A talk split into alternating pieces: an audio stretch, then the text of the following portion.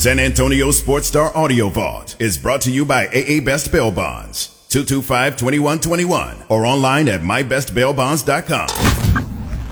It is the Blitz here on San Antonio Sports Star, ESPN AM 1250, 103.3 FM. Our AA Best Bail Bonds big game coverage brought to you in part by Texas Cheer Liquor. He is Joe Reinagle. I'm Jason Minnix. It's always fun on Radio Row. We catch up with a lot of lot of former players. Solomon Wilcots, I feel like I see you every year on Radio Row, and a couple of times throughout the years you do phoners. It's great to be doing this in person again. Yeah, Jason, nice to be with you today. And of course, I brought some good friends with me, Dr. Brian Cole. So we we have a good time every single year uh, coming on to Radio Row. We get to talk about new innovative treatments, but we also get to talk about one of the biggest games of the year, and of course, that's the Super Bowl. Absolutely. Now I got to ask though. You always travel with doctors. You're, you're always with people smarter than everybody else. My, my, my parents taught me well. Hang out, pick your friends wisely, and make sure they're smarter than you. well, well, Doc, tell us a little bit about what you're doing because uh, you know you work with a lot of professional athletes. But what about guys like me? I mean, we aches and pains. We still think we're athletes, but we're not, and we get aches and pains. You got something new that you're working on. Will you tell us about it? Sure, I do. And um, you're right. It isn't for the uh, everyday high-level athlete necessarily. It is for that person. But there's 12 million visits a year for people who have knee fit, knee pain, and half of those people have cartilage problems. So what you probably know is cartilage, what lines the ends of your bones, right? Right, right. It's what keeps you pain-free. It allows you to, to, to participate. You may not be a high-level athlete, but I'm sure you're very active. Still, you're taking care of yourself, and I bet sure. I bet there's a time. you keep telling me about the potato chips. I know, right? So I, I, but they're unopened, Doc. See, they're unopened. You know, they do make a, they, bag. they do make a light version. a light version. Okay. So, but but uh, so cartilage problems are very very common, and these often happen in people who would be considered either uh, too young for a replacement or uh, their disease isn't advanced enough, so they live in that between zone where I can tell you when I first came in practice, we didn't have an option for them. So ah. this technology called MACI is basically where we do an arthroscopic procedure. That's where we look inside the knee using a small camera, take a small piece of cartilage. We then send it to a laboratory with a company that's called Vericel, and they grow the cartilage. It comes back on a collagen membrane, and much like you know patchwork, if you have you know you have a, a field or a turf where the, there's a piece of sod missing, it's replacing the damaged area with your own cartilage cells. I mean, you, you when you hear it, I bet you think, well, that sounds like something that we should have had all along. But the reality is, this is the last. Uh, uh, approved procedure by the FDA going back to 1994. We haven't had a single technology that's been approved for human use since 1994. And there's been thousands of these procedures performed, but what is new is that now it used to be in this liquid form, but this MACI, which is where we take the cells, put it on a collagen membrane, literally comes back like a graft, and it's a cartilage transplant. So not necessarily for bone-on-bone arthritis, but for people who suffer from cartilage injuries, including people in the NFL, as you can imagine how common cartilage injuries are there. That is Absolutely. Dr. Wow. Brian Cole, orthopedic doctor, You're Bulls team doctor, White Sox team doctor. You you, you know about a lot of knees and, and, and dealing with a lot of lot of other injuries from professional athletes. Now, Solly, you hey, uh, dude, we're talking about a Super Bowl team. That you played for. Yeah. None of us saw the Cincinnati Bengals being in the Super Bowl this year. I know you do a Bengals podcast. Yeah. I'm guessing in August and September you didn't think you'd be talking about the Bengals in February. No, we did. We didn't think they'd be um, Super Bowl worthy, but we did think this is a team that had a shot to make the playoffs. That if the everything sort of fell into place, that we could find uh, this team playing in the postseason. We saw this team grow um, over the course of a season. We saw the confidence develop. We also saw them lose to teams like the Chicago Bears and the New York Jets along the way. And the Stum- Bra- Jets and Browns back-to-back and, weeks. And stumble and fell against some lesser opponents. Um, but we notice is that the team never hung its head. They continue to have a great deal of confidence. There wasn't a lot of finger pointing uh, when the losses kind of reared their ugly head.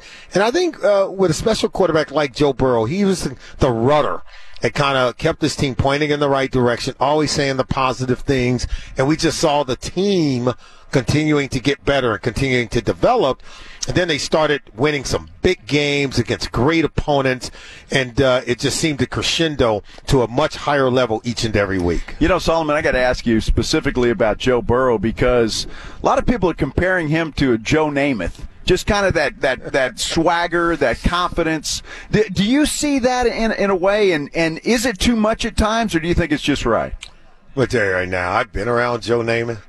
You go into the room with Joe Namath and you say, I get it. the guy oozes charisma and is 100% confident, never had any doubt. But you like Joe Namath. Yeah. Anybody's ever been around Joe Namath, you like him. Like usually the cocky guy, well, nobody likes him. Even if he's the best athlete, like, ah, you know, I'll play with him, but I don't like him. Right? But Joe Namath is the kind of guy you love him. You could see, you could see why he won. You could see why he's a legend. Mm-hmm. And uh, the same way with Joe Burrow. You know, when he won the Heisman Trophy and he stood there um, and talked about his hometown and talked about how this represented many of the people where he came from. You could kind of see that he's that servant leader. He's a guy that really has never lost his sense of place. It's really not about him, and it's about how he wants to lift others around him. I, I think we all can get behind sure. that. And I think that's what his teammates recognize in him, and I think the the franchise is fortunate, right? To the year when you have a first overall pick, that that player is standing there. Yeah. Because there has been many years you could have that first overall pick, and you're looking for a Joe Burrow, and you don't see him, and you got to take someone else, yeah, right? Yeah. And live with what you got. Um, the planets align, and they end up getting the right guy. Solomon Wilcots joining us here on Radio Row in Los Angeles, an analyst now played for the Bengals. Reinagle, for whatever reason, is a Tennessee Titans fan, and he'll get into it. He was an Oiler fan. He they sacked Joe Burrow nine times. They did. Yeah. I, I, I look at this Rams defensive line, mm-hmm. and you know they are preparing to feast yeah. on that Bengals. How, how does Cincinnati win this game? First of all, I'm sure Jeffrey Simmons is somewhere saying, "How did they win that game?" He lived in the Bengals backfield, did he not? He did. He was phenomenal. I, there's no way that guy. He should have made a Pro Bowl. Should have been at least first, second team All Pro. He's a phenomenal player. And but I listen, Aaron Donald is going to be even more formidable, Mm-hmm. right? Yeah. And you throw Leonard Floyd and Von uh, Miller, who's already a um, Super Bowl MVP himself. Mm-hmm. And so we ask ourselves, how are they going to overcome it? How how uh, the Bengals are going to be able to handle that? Here's what you have to understand: you can negate a great pass rush. Last I checked, the rules work against you. You can't hit the quarterback if he's not holding the ball right? Mm-hmm. So if he gets rid of it, they can't hit him. Is it fair that statement? Fair That statement. fair- Yeah. It's factual, right? Quick passing game. You got to go up tempo. Go back to the 1985 Chicago Bears, one of the greatest defenses we've ever seen. Who beat them? It was a quarterback by the name of Dan Marino. Quick passing game. Receivers get open quick, ball out quick, and yards after the catch. There's a way to negate great pass rush. Now you just have to go out and execute it down in and down out. Solomon, let me ask you this: when when you played football, what what was the best thing about being a part of a team, and and, and you know a squad, and, and being there with your brothers, and, and what was the best part of all of that? Good question. Um, I can tell you right now, winning a football game is really hard in the NFL. Yeah, You know, you can play basketball, you can play baseball. They play series, right? Um, best three out of five, best four out of seven. Um, and those laws of averages, the better team is typically going to win. But on any given day, you don't have to be the better team. Just got to be the best, the best executing team on that one day. So David truly can beat Goliath in, if it's a one shot deal. Right? It's like the bully on the schoolyard. You better get your one shot in, then run. but at, at the end of the day, only you only got to just do it that one day, and that's what I loved about playing football. That's what it was about when you go to work every day in practice. You're just trying to figure out a pathway to victory, and it's just like life. We just got I just got to be good today. I just need to be successful today. That builds even more confidence in the next day. And then we call that momentum. And momentum is, is a wonderful thing sure is. not just in sports but in life as well. And so that, that it teaches you that. I mean, team sports, playing in the NFL, it teaches you how to win, win in life. And at the end of the day, uh, those principles I think still hold true. Outstanding. So, before we let you go, because we're up against the time wall, what are your thoughts on Lovie Smith getting the Houston Texans head coaching job?